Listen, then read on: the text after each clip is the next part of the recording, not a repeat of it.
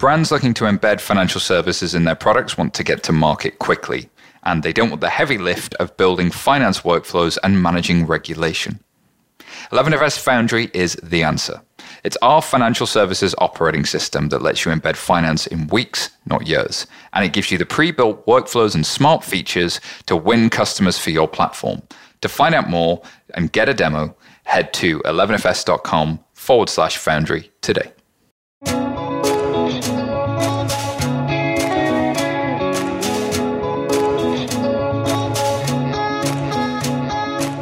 From 11FS, this is InsurTech Insider News.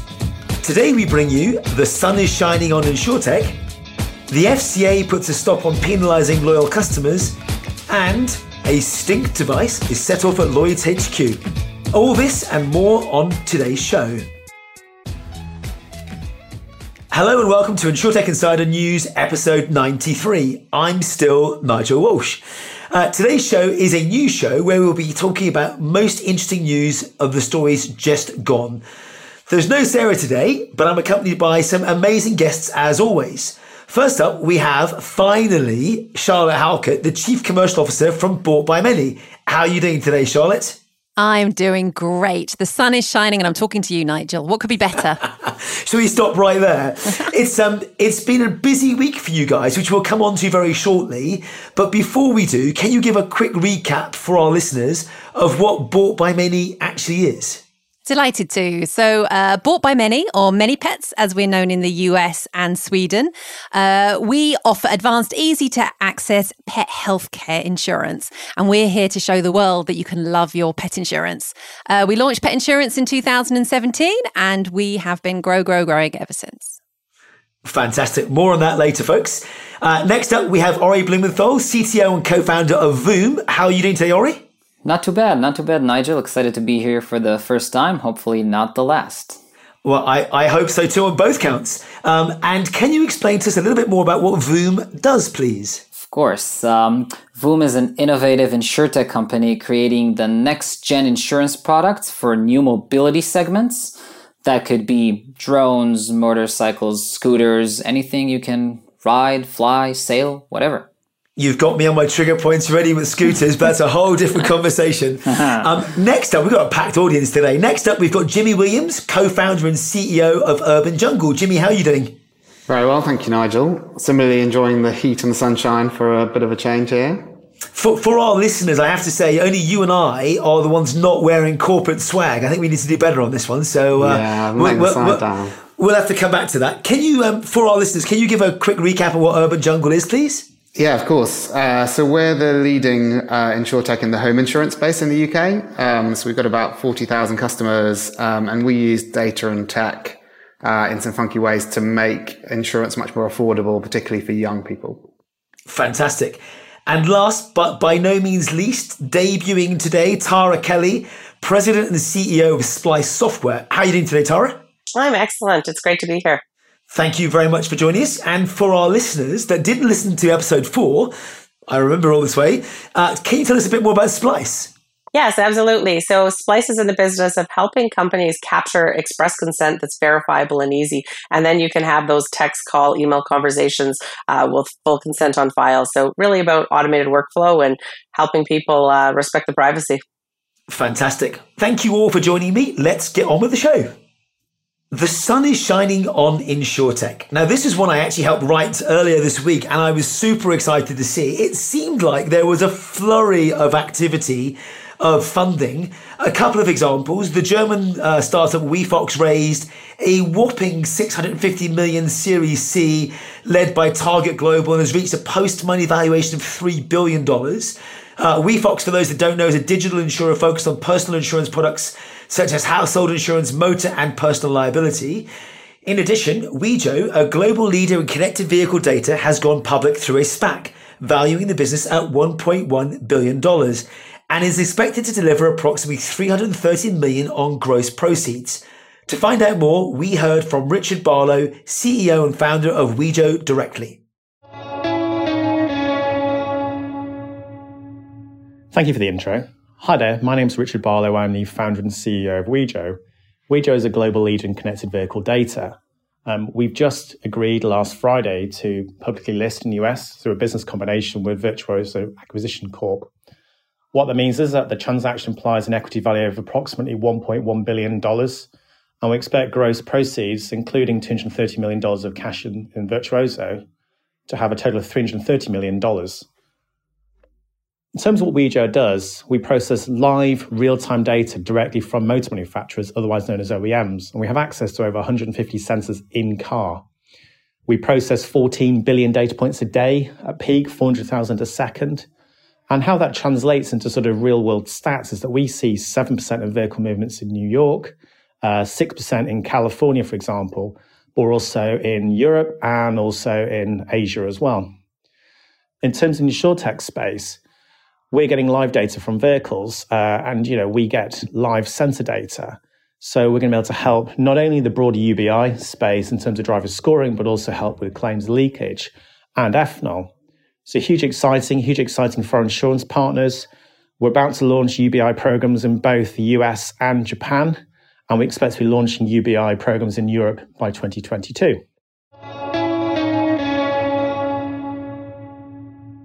Fantastic to hear from you, Richard, on that one. Thank you very much for joining us. And finally, Bought by Many have raised $350 million in a Series D funding round, valuing the business at $2 billion. Wow, wow, wow. And I think since we've written there, I've seen more announcements. So, Charlotte, let's start with you. Bought by Many has had an amazing week. A, congratulations to you and all the team. Can you tell us a bit more about it, please? Well, um, I mean, you've given the headlines there. It's been uh, obviously really exciting time. The, the, most exciting thing for us is actually as a business, we are, as you know, just obsessed with customers and we're obsessed by doing a really great job. And we also really pride ourselves on the fact that we're a fantastic place to work. We try and make this culture of diversity and this culture of innovation a place that we really, really want to be. So that's our main focus. So this is the most amazing validation of that as well. I mean, it's it's no secret that it's been a year of a pet. I mean, with as so with so many people over this lockdown year have turned to furry friends and looked at the way they live their life. I mean, it's really fascinating when people are thinking about working from home, when they're thinking about what they really want in life. A lot of that has been thinking about the environment they're in, thinking uh, what they want to do, what they want to do day to day, and pets have been a huge part of that. On top of that, we offer really great coverage. We, as you know, we're completely obsessed with our NPS numbers and our customer feedback. Um, and funny enough, yesterday with all the announcements going out, the thing that for instance, our, our, COO was most excited about was that we got NPS 80 for the week before. You know, that's the most important thing to us. So it's really fantastic. It basically it allows us to do an awful lot more of what we're doing, uh, and that's what's really, really exciting. The big question, of course, when you get 350 million pounds is what are you going to spend it on? Oh, we have plans. We have many plans. It's, it's really funding growth. It's funding our expansion, both within the UK, expansion overseas. As you know, we launched in the US not uh, that long ago, and it, it's really it's ex- uh, expansion there as well. So, um, Yes, I mean, insurance is is this world where um, we have an incredibly high retention level. Um, we certainly do at Bought by Many, um, and it's all about funding that funding that growth and funding our international and internal development. So, um, it it turns out, it, yeah. I mean, I've kind of kind of covered we it. Can leave it there. Yeah, we can leave it. That's fine. Um, Jimmy, obviously, huge numbers this week. Looking at yourselves and what you could do going forward, given what WeFox have done and what Bought by Many have done. What does this mean for the rest of the insurtech industry? What do you see going forward? Yeah, so I think it's not just these recent ones, right? Like it's been a year of massive, spectacular in the US and um, and IPOs. Um, I think you know what's news this week, which is great, is it's European insurtech, right? So this isn't just a US phenomena. It's a global phenomena. These are pretty material amounts of money uh, going in in private markets, which just is kind of validation that insurtech is a proper thing now, which you know is undeniably a, a proper thing now. That maybe you could have tried to deny it a couple of years ago. You know, even if you are a big FTSE 50 insurance company or you know uh, SP 500 if we're in the US, when sums like this are going into these companies, it's it gets harder and harder to think that insurtech is this fad that's going away. So I think you know it's it's pretty interesting. I think it's also kind of interesting that we've seen relatively little M and A. So I think if you look at the kind of fintech cousin of insurtech, before businesses were, were kind of bringing in these rounds of these sorts of size, there were there were like a lot of things getting taken out early. And it's great to see businesses be independent and challenge the status quo. Um, but I don't know if you have any thoughts on this, this Charlotte, kind of in your seat. Like, you know, obviously you guys want to stay independent and grow really rapidly, but kind of, I, I guess you're getting offers. um, and do you, do you, do you think you're now too big to get taken out? And how, how, how do you think about that or anyone else on, on here? That's a big question. I can jump in on that as well then i think but i know you wanted to give so if you want time charlotte but. go for it tara yeah so i think i think it's a really good point you're making jimmy that it depends on how big you get and, and how that changes your buyer and if you look at the role of insurance and what it is to business fundamentally and the amount of risk that is changing and how we live our lives and what we're willing to insure um, it's just getting wider and wider so i think it to your earlier point it's no surprise that it's becoming uh, larger. The funding's becoming larger, and I think ultimately that M and A is coming. Um, we're in an interesting situation, you know, as a 14 year old company um, that was one of the early insurtechs before it was really seasoned in, in insurance. But we see that, so yeah, you you see a series of inbound offers, and I think um, it does get it does get really interesting. And as the founder or as you know product owners, you got to really know what's your vision for your product, and does this does this meet it? And I think it it's a really good question is what are you obsessed about? Are you obsessed about the customer? What's your commitment to your investors? Um, you know who really is on first? And and i think that's really what drives a lot of that answer. Tara, tara that's great. I mean Ori have you got a perspective you want to add to this as well? Yes, I think that maybe uh, we need to think about if we look at other verticals, not insurtech not fintech, look at cyber, look at other techs, right? Then you see that uh, a lot more M and A activity. But I think that the cultural gap between those startups that are very let's say let's take cyber for example very techy uh, the buyers are also very techy right? You have cisco you have google microsoft whatever. But when you look at the insurtech so think about what charlotte said about being obsessed with their customers and i can definitely say that we have the same culture of you know always making happy customers always thinking about are we doing something that is helping the customer not only ourselves not only the loss ratio, whatever. So are, are we developing something that is helping our customer? And think about the gap between the insurtech culture and the incumbents. I think it's not there yet, but there's no doubt if we've talked a few years ago, there were there were not so many SPACs and, and whatnot. And I am sure that if we'll talk in two years' time, the M&A landscape will change as well, both from insurtechs buying other insurtechs, but also from incumbents just realizing that they have to bridge that gap and taking insurtechs will help them.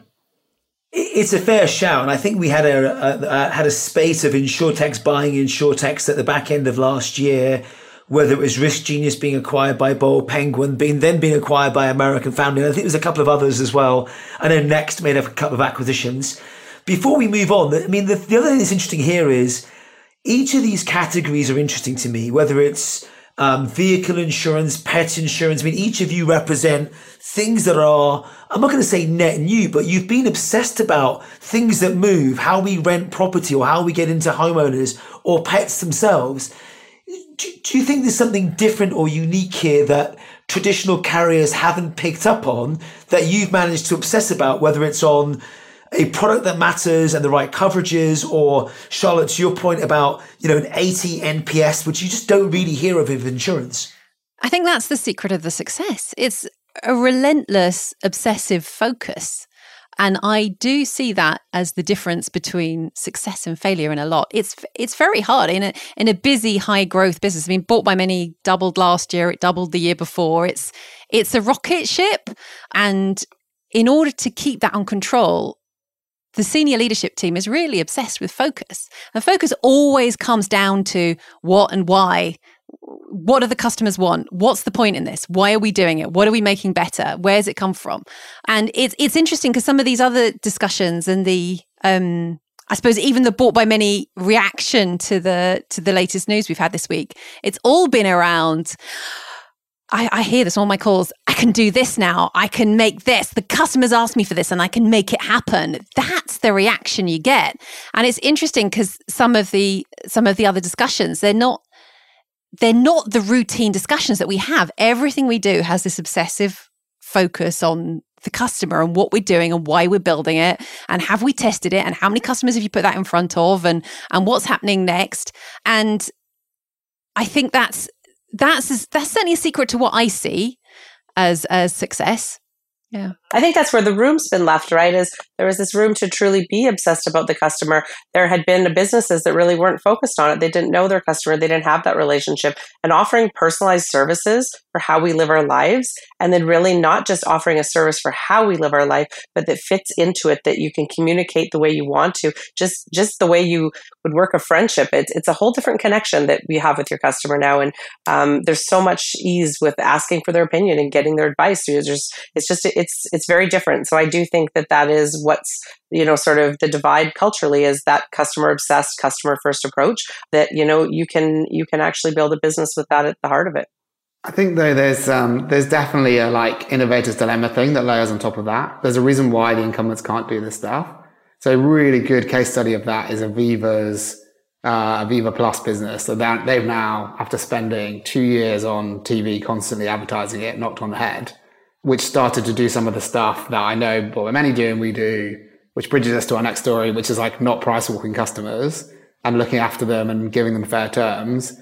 And then they realize that it's like, oh, hang on, we've got this business unit over here that's less profitable than our core business unit and it's cannibalizing our sales. Uh, like new CEO comes in, hang on, we'll knock that on the head. The, like the numbers don't add up. And I think, like exactly as Tara says, they've left the customer centric space but not only that, they're trapped in a non-customer centric space, and that's why I think they they really struggle to move. Well, let me let me interrupt there and take us to Jamie to our next story because that was actually a perfect segue into um, the news that this week insurers must not penalise loyal customers, and this is in the UK, um, said the FCA. And this, this, the background to this is something we've talked about many, many times. And frankly, if you ever work in insurance, and you tell anyone else, this is the first thing they'll tell you, oh, why is my insurance gone up this year? I didn't claim last year. Um, so people renewing their home or motor insurance will pay no more than they would as a new customer from January. These new rules have been confirmed by the FCA following years of complaints. Uh, this move will save loyal customers an estimated 4.2 billion pounds over 10 years, according to the FCA. However, it could also mean the end of cheaper deals for new customers. The FCA has been trying to change the rules to prevent price walking when insurance prices rise at each renewal, even though the level of risk has not changed. And this follows complaints, as I said, from consumer groups that loyal customers pay more unnecessarily. I think, Jimmy, it'd be rude for me not to start with you, given that you titled a piece that said, Good riddance to unethical price walking. Tell us more. Yeah, I've been fairly vocal on the subject. And I, I think yeah, start, starting point number one, we have never done this. We've always stood against it. The changes coming in will not affect our business in any way. January the 1st, we will carry on as normal and everyone else will, will be dealing with the chaos. So that, that's point number one. I think, um, yeah, it, it is pretty worrying. Like this is an industry podcast, right? It's pretty worrying that the regulator has seen the need to step in on something as big as pricing and it's not like it's a surprise, like no one's been talking about it for the last decade. It, it's thing that's been knocking around. Now the, the regulator stepped in and said, no, I'm going to control how you price. And that is, that's a big deal. So I think it's kind of a shocking indictment of, of the way the industry has sort of failed to innovate or think about customers really for the last, for the last decade. I think in terms of how it changes the world, I think it really could change the way people buy in quite a few ways. So one of the things that's going to happen is the efficacy of using a price comparison site as a consumer is going to go down. So that classic thing of, oh, my insurer's put my insurance up 100 quid a year again. I'll get on the comparison site and switch. Like that's just not going to be the case, right? So, um, and prices for new customers are going to have to go up. So the, just the spread is going to be much tighter. I think that the best when I say best, in definitely in quotes, um, the most enabled insurers will work their way around it because they can 100% price differentiate down to the individual. And so they will, if you, if an existing customer comes back to them for a new quote, they'll charge them, they'll quote them the renewal price, but new customers will be on a different model was, is my guess of what that, that'll do. And then that means the more sophisticated insurers will crack open a pretty massive lead over the less sophisticated. So I think that could be pretty interesting thing too. Let, let me ask here, because you've all talked about NPS or customer first or whatever else, and customer need. Is part of this though the fact that the customer need was actually just the cheapest price? We don't go to a price comparison website and look for uh, or rate by service or value or claims payout. We look for it based on price comparison. So, so Charlotte, what, what's your take on the future of price comparison if this is now coming into force? Do we see the end of price comparison or no? No, I think uh, there'll still be a, need to change. I mean, it's really interesting listening to what Jimmy said. Bought by Many is another company that's never done dual pricing. So exactly the same for us. Although pet wasn't included, actually, we've never charged a different price either. It's an ethical stance for us. Um, I do disagree with Jimmy that there's been no innovation in pricing. Um, you know, actuary myself by background, there's been loads of innovation. It just hasn't gone the way the customers want. Believe me, it's got very, very, very smart at measuring elasticities of how likely you are to switch or not, uh, to the point where it will, you know, change your price depending on how far before your renewal date it is, um, whether you clicked back on the journey or forward or not. Is I mean, there's all sorts of incredible, incredible data science that's in there. It just doesn't really act in the in the uh, interest of the customer. It's interesting is when you look at the overall industry loss ratios, there is it's you know it, it is going to be giving to take away. So there there will be some renewal. But the interesting thing is that I think this will I'm hugely supportive of this. It will support vulnerable customers. So it will support customers who are less able to do that really sophisticated uh, shopping around. Um, and that's the society we want, and that's what we should have. And that's what insurance is supposed to be a superhero industry, right? So this was this was definitely on the evil superhero side of things that we did, as opposed to good. So I'm very pleased to see the end of it albeit I think it's going to be a very interesting time for motor and household for um, books who are not able to react. And maybe we'll see some sales. Maybe we'll see some people pulling out of different sectors. Maybe we'll see some movement. I think that's that's going to be a big reaction against this. Hopefully. I think there's definitely going to be a transition period. Yeah. Tari or Ori, what's your perspective from from your various different ge- uh, geos that you represent? Is it is it the same in country, or are you not seeing this? No, so I think that actually uh, it's it's interesting, but this is not only uh, unique to insurance, right? Your cable or internet provider often raises your rates uh, after a while, and then you see like this big TV commercial inviting you to get lower price. You pick up the phone and say, "Oh no, you're an existing customer. You're not eligible," and it's like super annoying. And it's not, so I'm saying it's basically, it's just not only insurance, but insurance regulator sometimes has actually extra power. So I'm happy to see that they're stepping up. That's incredible. I think I have to say that again, we've talked about really caring about our customers. So it's the same here. We want to retain our customers. It's not uh, less important than getting than onboarding new customers. So every churned user that we have, for us, it's you know it, it hurts right? And when you take calculations of lifetime value and you have to make the unit economic work, then you don't count them for one year, right? You, you calculate LTVs, it's usually more than uh, just this one purchase to make things uh, make sense, uh, especially for MGA businesses. Uh, uh, as Charlotte mentioned, and ourselves. So for us, any churned user is horrible, right? And so we put a lot of effort in keeping those users happy uh, not only in price, as you've mentioned, but price is obviously a factor.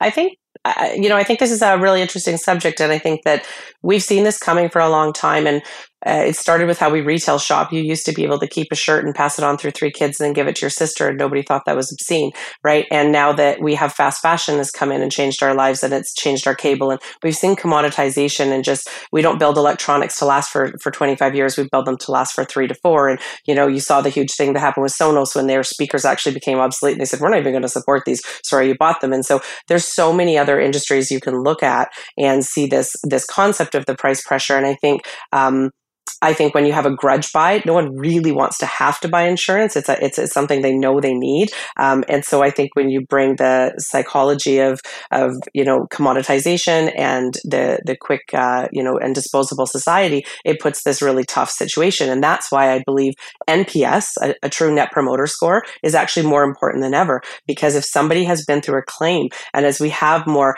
catastrophic events and we have more accidents and we have more time with our pets and we care and we love deeper and we're, we're slowing down and seeing what matters, I honestly feel that this last year might have actually given us this different shift where we started to buy higher price furniture that's going to last longer, where we started to make sure that, you know, we were thinking about the dental care for our pet because we noticed, you know what I mean? Hey, what's going on on that tartar on their gut? Like there's, there's all these things that when you slow down, you see your life. And so I think that this legislation comes in at an interesting time where people have started to question how we're living our lives and we're making value based decisions. So if there was ever a great time for it, I, re- I really do think it's right now um, as we start to pivot in, in how are we showing up and is, it, is everything better if it's faster, newer, cheaper, quicker? And, and I think we're starting to say, I'm not sure it is. I, I love I love this. The one last question. Let me um let me finish, Jimmy, with quick ones for you. Do you think this is going to change the uh, way in which we buy insurance? And I, what I mean here is not how whether it's price comparison or otherwise, but actually the business model. Are we going to see less annual policies and more monthly policies as a net result? So I, I guess the the one of the reasons you're directing that question at me is I think we are sort of probably reasonably pioneering in in doing proper subscription insurance. So um, around about 80% of the policies we sell are genuine monthly policies. There's kind of no commitment beyond the month. Uh, it's not an annual policy, kind of hiding as a, as a monthly policy. I think our customers do value that, but only in certain channels, right? So, I mean, it's worth noting, and I know this is the same for Charlotte as well. We trade loads on the price comparison websites, and you know, most like me personally, if I want to buy insurance, if, if we don't sell it, I'll go to a price comparison site, right? I think that's often where you start the journey. And I think, um, in that setting, people who are like quite savvy, they've bought insurance 10 times before, they're going to keep buying insurance in the same way. Um, they just might understand a bit better what price they're paying for it. I think where we see the difference, which maybe is a longer burn than that, is our youngest customers really get it. So they're like, they're looking around going, ah, right, Netflix, pay for that monthly, Spotify, general monthly subscription. Ah, okay, insurance. Yeah, this is what I've been looking for. Like, we get that a lot on our customer service channel. It's like, this is what I've been looking for. Where have you guys been all my life? My short life, because I'm young. um, and that, I think that kind of, I don't think this is going to be the tipping point on that. Um, and we, for example, still offer an annual policy, right? Because there's like a big segment that want it. But, um, it'll be interesting to see as those younger customers mature and become bigger insurance buyers whether that flows through. Really interesting. Look, I think on that point, let's take a quick break. We will be back very soon. Season two of the FinTech Marketing Podcast has landed. Join me, Eric Fulweiler, Chief Marketing and Commercial Officer here at 11FS, as I talk directly to some of the most influential CMOs in the world of FinTech and financial services. I'm going to be asking them how they build brands, how they drive growth with modern day marketing. This season, I also have a new co host, Mariette Ferreira, our marketing director here at 11FS. She will be talking to the people getting down and dirty on the marketing front lines with roundtable chats from some of the best in the business. Subscribe today on your favorite podcast platform so you don't miss out. That's FinTech Marketing Podcast by 11FS. Welcome back. Let's get on with the news. So next up is a whiplash backlash. That's a tongue twister in itself. Uh, new rules to crack down on fraudulent insurance claims. This is where the government in the UK is promising more than a billion pounds in savings for motorists as new rules on car insurance claims for whiplash come into effect in England and Wales at the start of June. The new rules would enable insurers to cut premiums for millions of drivers by about £35 per year, and the aim is to cut the high numbers of fraudulent road accident claims. The reform will also include a simplified process for making accident claims online that are under £5,000, and medical evidence will also be mandatory for all future whiplash claims. The government says that the UK has some of the safest roads in Europe, with fewer crashes being reported year on year since 2013. Yet, road traffic accident claims are more than 40% higher now than in 2006. Insurers have pledged to pass on the savings to motorists with a total of about 1.2 billion. So where do I even start with this one? Ori, I guess as you're uh, in the mobile space, what's your perspective on this? Fraud, uh, fraudulent claims, something that we see time and time again. Hasn't medical evidence been needed before? What, what's your take? First of all, I think that you must note that this new regulation is exciting, though it's very local, right? So it's probably very UK specific, not necessarily throughout the rest of the world. Um, I'm going to take a different perspective on that question, if you don't mind, Nigel. And I think that actually what's going to happen with uh, claims and fraudulent claims is data. So I think this is the big revolution. This is what's going to happen. Uh, people are going to use more data. The cars and vehicles are going to get much more connected. You'll get telemetry data. It will help you with the underwriting part, but even more so on the claims part. So this is how I think it's gonna evolve, understanding exactly what happened and being able to verify what happened, when it happened, and uh, who's at fault, and if it's uh, fraudulent or not. So I think data is key, and um, throughout the mo- mobility world. Fascinating. Tara, have you got a perspective from the US or? Yeah, absolutely. So at Splice, I mean, uh, our bread and butter is really in the claims uh, arena, and so uh, home and auto is obviously a sweet spot for the number of touches. Um, you know, it happens so much more frequently, and so this is not. I'm excited that the UK has done this. I think it needs to happen um, as much as possible. But I agree, uh, policy is less likely to be the true game changer versus technology. So we look at it too with like roof claims um, from weather events, coastal, you know, hurricanes, tornadoes, even just having drone service come out and checking the baseline, um, knowing knowing that somebody can't put in a claim two months later because they heard how much money their neighbor got for a new roof and, and getting that protection to carriers. I think the exciting, and it's true, like we laugh at these things, but these things happen. And you look at people that like, you know, jump in front of vehicles and then have so much soft tissue damage. And I, I do think this one's fraught with issues because um, soft tissue damage medically is incredibly hard to prove. And you're going to get into a precedent setting issue where, yes, we're bringing out hard legislation, but then it's going to hit it when lawyers challenge it and how well does it stand up. And so by reducing the total payable, there, there's a really good opportunity here. Uh, Canada has actually done similar things. The US is still very wide open for this. Um, and there's an entire you know much more than just a cottage industry of lawyers that just this is their entire business. This is a multi-million billion dollar business that's being disrupted. And i think it's it's going to take a lot to shake that big fella um, down a bit. Uh, but it is ultimately going to be technology that sets us free. And I, I love a hashtag data for good. I started using it five years ago and i feel like this is going to be a beautiful story of data for good. It's not data for big brother. It is data for good. And, um, and i like the idea that the money's trickling all the way through. So the commitment of the return and the reduced policy policies. I think you know premiums. That's that's the story we want to hear, um, but it does come with transparency. I, I, love what you say, and actually links back to Ori. I mean, I, I met a startup years ago in Israel that had a whole host of stuff they were doing using data for soft tissue damage. So lots more of this. Uh, Jimmy, Charlotte, really, UK has the safest roads. Charlotte, what do you think? So, as you know, in previous life, I spent many years in telematics. Um, it's it's quite unbelievable. Anyone who spends time like looking into motor claims, it's just it's shocking. It's shocking and it's organized the fraud. I think that's the thing. There's one thing about uh, over here, there's someone who, uh, the stories you get, someone's maybe exaggerating a bit or something. Uh, you know, in no way saying that's right. But over on the other side, you have this incredibly smart industry, networked industry of multiple claims, multiple parties, professionals. It's unbelievable the effort that goes into defrauding motor insurance companies. Um, and it all trickles down. So it's all in the end paid for by customers. But on top of that, it funds unbelievable amounts of crime.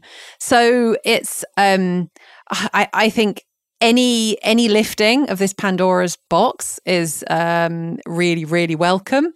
Um, but I think you're right as well. Data data's king here, so you can prove it. I know with telematics, the early telematics that um, that we were doing back in you know 2010, and since then it was it already can really show that did not happen in that way. That can't have happened where you saw it. Whether it was the simple cases of that crash didn't happen where you said it was, whether it was where that car drove before or afterwards, whether it was the G forces on the vehicle, even um, you know, we're a good mm, 10 plus years down the line now. There's, there's a lot of information in here, and, and this is what can be used to try and protect ourselves against some really nefarious practices. Maybe that's a really great reason why Wejo just secured a $1.1 billion valuation because of connected car data and all the trillions of data points they have. Uh, fascinating. The thing for me that I love most is that the money is going back to the end customers. So whether they see this as a saving from whiplash or anything else, they'll see it as a saving bar none, and that will be a good thing. Um, with that, let's move on to our next story. Uh, SMEs are borrowing more cash to pay for insurance premiums. So, on the previous story, it felt like a good thing. This feels like a bad thing. Um, the business insurance costs of SMEs and corporates are increasingly being paid through credit. New research from Premium Credit has found.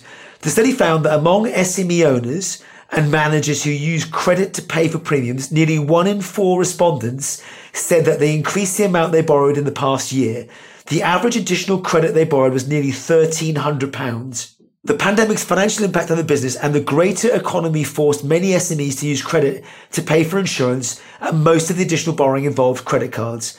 About 60% of SME bosses have used their card to pay for insurance, and 24% have reported to using personal or business loans to pay for coverage. And then finally, 7% of SMEs have said that their firm has absolutely no cash reserves quite a worrying state of affairs. Um, cash flow has been an ongoing issue for SMEs during the pandemic. Where do we start, folks? Jimmy, what's uh, what's post lockdown life look like for small businesses? Yeah, I think you know to an extent it's like we are in the middle of a pandemic, right? Like it is going to be really bad, and sometimes I think with all the government stimulus uh, in multiple different countries, there's kind of like on the surface everything's fine. And then when you get underneath and you look in the detail you're like it's a bit scary. Hope things hope things get better right? And lots of those SMEs will be in will be in lockdown businesses. So pubs restaurants cafes etc and you would hope that they will kind of storm back now in the next next few months and ease some of those credit worries I think you know hopefully some of this and I think you know just knowing some small businesses locally and definitely living a lot more locally over the last you know uh, year, getting to know some of the local businesses that I'm in every day quite well. There is actually more awareness of credit. So there's like the small business owner goes, you know, I manage my budget, I never spend more than I earn, and then suddenly it's like I need to borrow money from the government, from everyone to stay alive. And so it's like, oh, well, actually, you know what? I can spread the cost of my insurance over a year. And that is one of my big expenses. Maybe I should do that hopefully there's a bit of that kind of slightly more, you know, less scary message, but you know, overall it is a is a scary headline. It, it's an interesting one in, in that small businesses they, they don't tell you this in the story obviously but small businesses have been a equally huge benefactor in the in the lockdown and actually one of the stats i read said we actually started more businesses in the last 18 months than we did the prior 18 months so people have been brave to see and have the inspiration or ability to go and set something up for the first time. And of course, small businesses can be one man or woman in a van all the way through to 250 people. But on the flip side, of course, SMEs also feel quite let down by insurance in the last uh, 12 or 18 months. Tara, I don't know, what's your perspective from, from the States? Yeah, so I think there is a positive story that I read from this headline as, as we were looking at this, and that's that at least they're not showing up and saying, I'm going to do business without insurance. Uh, right. So you find a way to do the things that matter to you. You find a way to prioritize it. And saying that this isn't, um, you know, under the covers, I think, Jimmy, to your point, there is, there's a lot of pain still in businesses. People put money into people. Um, they put money into keeping doors open. They, they put money into a lot of different things. Obviously, the you know, we're open, we're closed. What does it mean to be open? Have to change. Like, we, we don't want to judge where all their money went, but they made choices that they thought were right from their business based on where they stood, right or wrong. But they're making a plan to go forward safely. And whether they're buying policies for their staff to take care of them with proper benefits, they're buying cyber policies, which is disgustingly growing way too fast because nobody understands the risk really properly yet. And a lot of strong opinions on that. So there is a little bit of like, shame on you, insurance. You guys got to use more information and recognize the true risk and exposure and what is the potential damage. And um, I, I feel there's two messages in this. One is well, at least they're buying insurance and it's okay to spread it over the lifetime. You don't have to just output all the cash and understanding, uh, you know, we talk about innovation and tech. You have to finance for growth. And so we shouldn't shame these businesses for financing for growth as long as it actually has growth plans too not just risk aversion, risk aversion because we're, we're so scared. Um, on the other side, though, I do think there's some real issues in understanding liability, um, who owns the liability, uh, what the consumer's role is in it. Um, do they really have that degree of damage? They give their PIN to six different people. They leave their credit card statement in their garbage, and somehow somebody found out their name and phone number, and they get X amount in a class action. Like, give me a break. And I know that's unpopular. Nobody wants to hear about that. We just want to scream at big corporate when something gets leaked, and hackers think they're the big winner. But I think we kind of have to have a bit of a okay, wait a minute, what is the true damage and exposure on this? And um, I think there's a lot bigger conversation there. I'm with you. I'm the optimist in seeing that this is a good thing that people are still actually buying it. Ori, you, do you have a, a perspective that uh, you can share? Yeah, so I think I'll add two comments to maybe to tone down a bit the bad news headlines. I think that one, as as we as I think Jimmy mentioned before, I think we're going to see more and more uh, subscription based insurance that might help with that as well. So, not only on the personal lines, but also on the business side. So, on demand and usage based insurance, that's, that's a big thing, thing for us, all the way to hourly policies and, you know, um, insurance per ride uh, in some cases. So, I think that's going to get bigger. Uh, also, as I said, not only on personal, but also on the business side. And, and another issue is that I think that more and more companies are addressing SMEs as uh, uh, uh, so some of the the uh, user experiences for SMEs insurance are getting closer to the personal lines meaning you can buy it online it's easier you don't have to use your broker and then at the end of this process it's almost natural to have a credit card usage so i think that m- might be an effect like an additional effect that we see here because um, look at next insurance for example right you're probably going to pay pay with your card if you're going to do that um, it just matches the journey. It's, yeah, exactly. It's a great point. Charlotte? Um, yeah, I I think the insurance industry needs to step up and see how useful their products are. So while we can say it's great that people are still buying them, like what are they buying? Is it really useful? I think especially when it comes to SME, where's the ethical stance from the insurance industry that says we are being genuinely useful? We're actually the products that we've got help these people who insurance is not their bag and it's not their job either, especially with SME. This is, they're probably buying a product that to, uh, there's an informational disadvantage for the customer here. You probably know more about the risks that could happen to that business than the the new SME owner does, um, in terms of the extreme risks. I mean, don't mean day to day. I mean the the really unusual things that could happen. And it's insurance industry's job it's absolutely beholden on them to make sure that they stand up and explain them and build products that are genuinely useful. Put things in it that are built to use.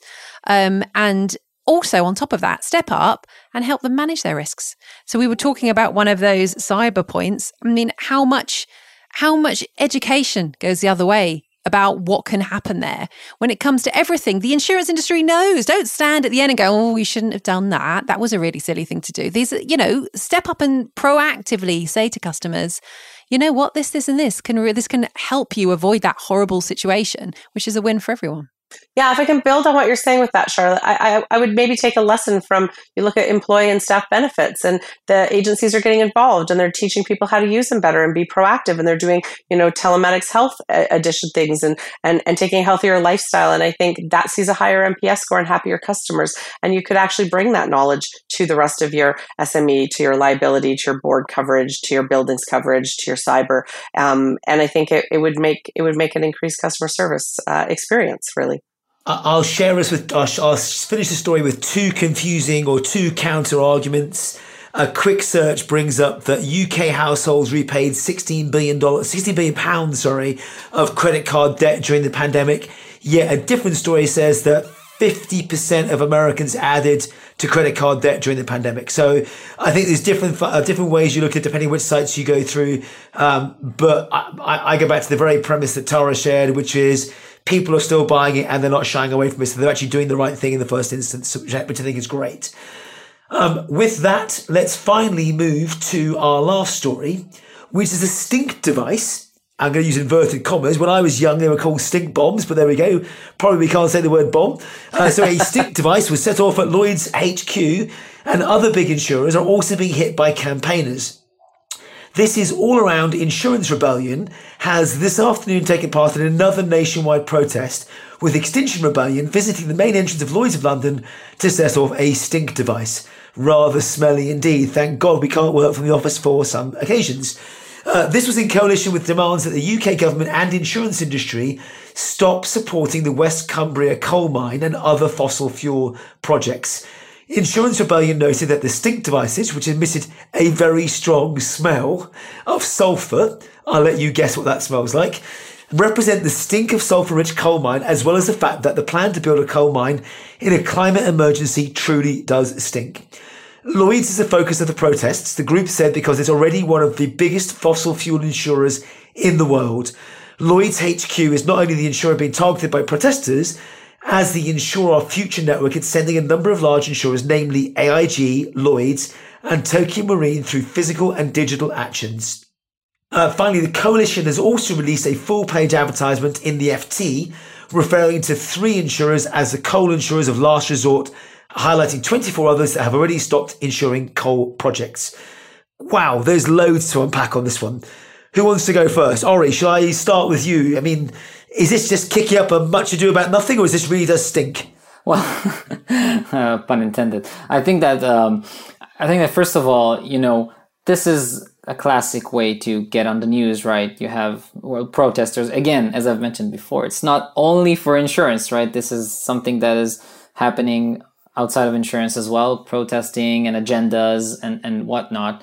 And um, I'm going to connect it to the previous point that we've talked about cyber, by the way. I think that the next stink bomb will actually be in the um, cyberspace. So I'm, I'm actually coming from a tech and cyber background.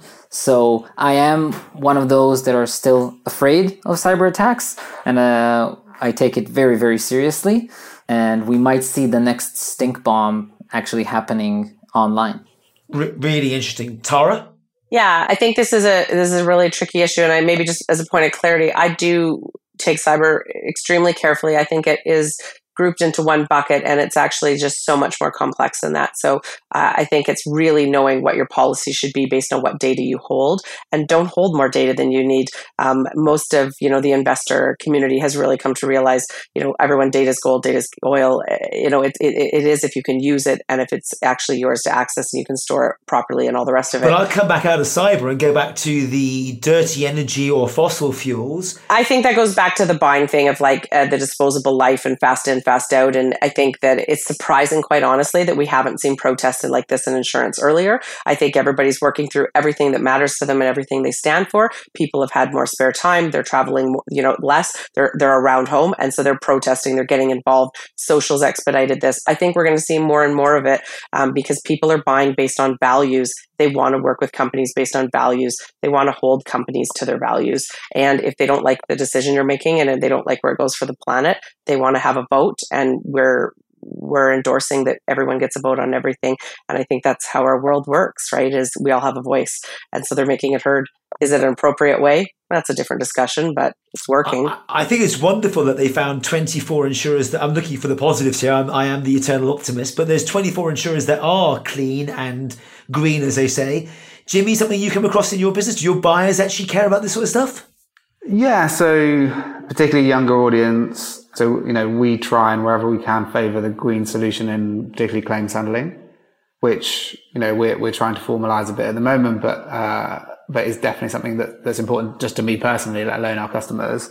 And you know, clearly the climate emergency is pretty much the issue that matters the most to all of us in the world, right? So you, you can't ignore it. I think in these situations, what I often try and do to find the nuance is I imagine what would I do or what, what would I think about this if I was the Lloyd CEO? What would I, what would, if this was sitting on my desk, like what would I do about it? And there is this challenge, which is how do you, like we all drive cars, we all get, you know, bus, train, whatever. Like you've got to, we need some fuel of some kind. How does that business get conducted while we do the green transition, while we do the renewable transition? Because someone's got to do it.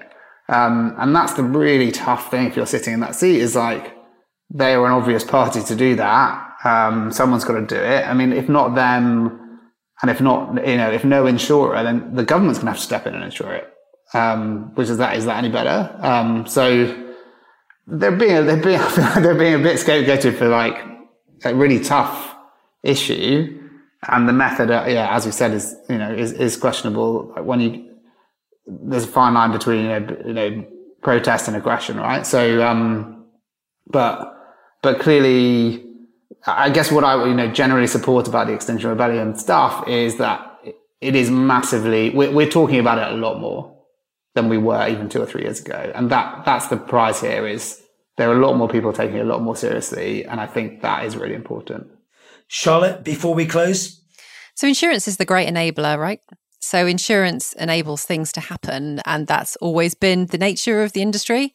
So, uh, you I mean, if you if you were protesting, they've they've definitely hit a very important cog in this chain. Um, insurance flips out what, what we were talking about before. We were talking about the informational advantage that insurance companies have um, about making sure that the thing that you're insuring is done in the most ethical, in the most uh, the cleanest way you can.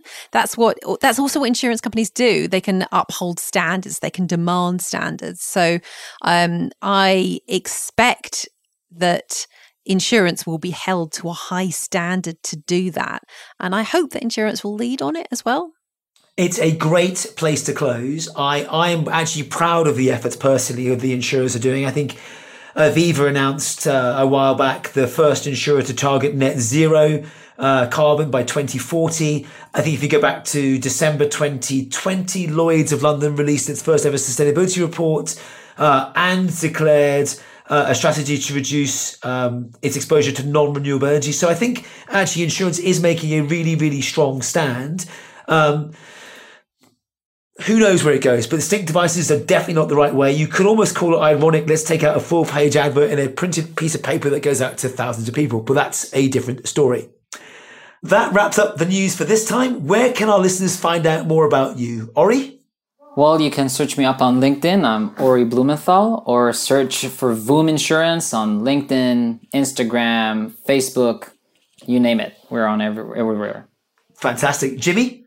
Uh, I think I said the last time I was on here that I've given up Twitter, and actually that's persisted. So don't bother looking for me on Twitter. There's nothing there. Um, I'm on LinkedIn. Uh, yeah, Jimmy Williams or Urban Jungle Insurance on uh, on LinkedIn too. Given up Twitter. Ouch. Tara, where can we find you? Well, you can find me on LinkedIn. Uh, it'll be easy. Um, and uh, I am still on Twitter, TK Tech Now. Uh, all kinds of opinions. It goes in bursts. And check us out at splicesoftware.com. Fantastic. And finally, Charlotte. Yes, come find me on LinkedIn, Charlotte Halkett, H A L K E two T's. Um, or I'm on Twitter as well as Charlie Halkett, um, or boughtbymany.com.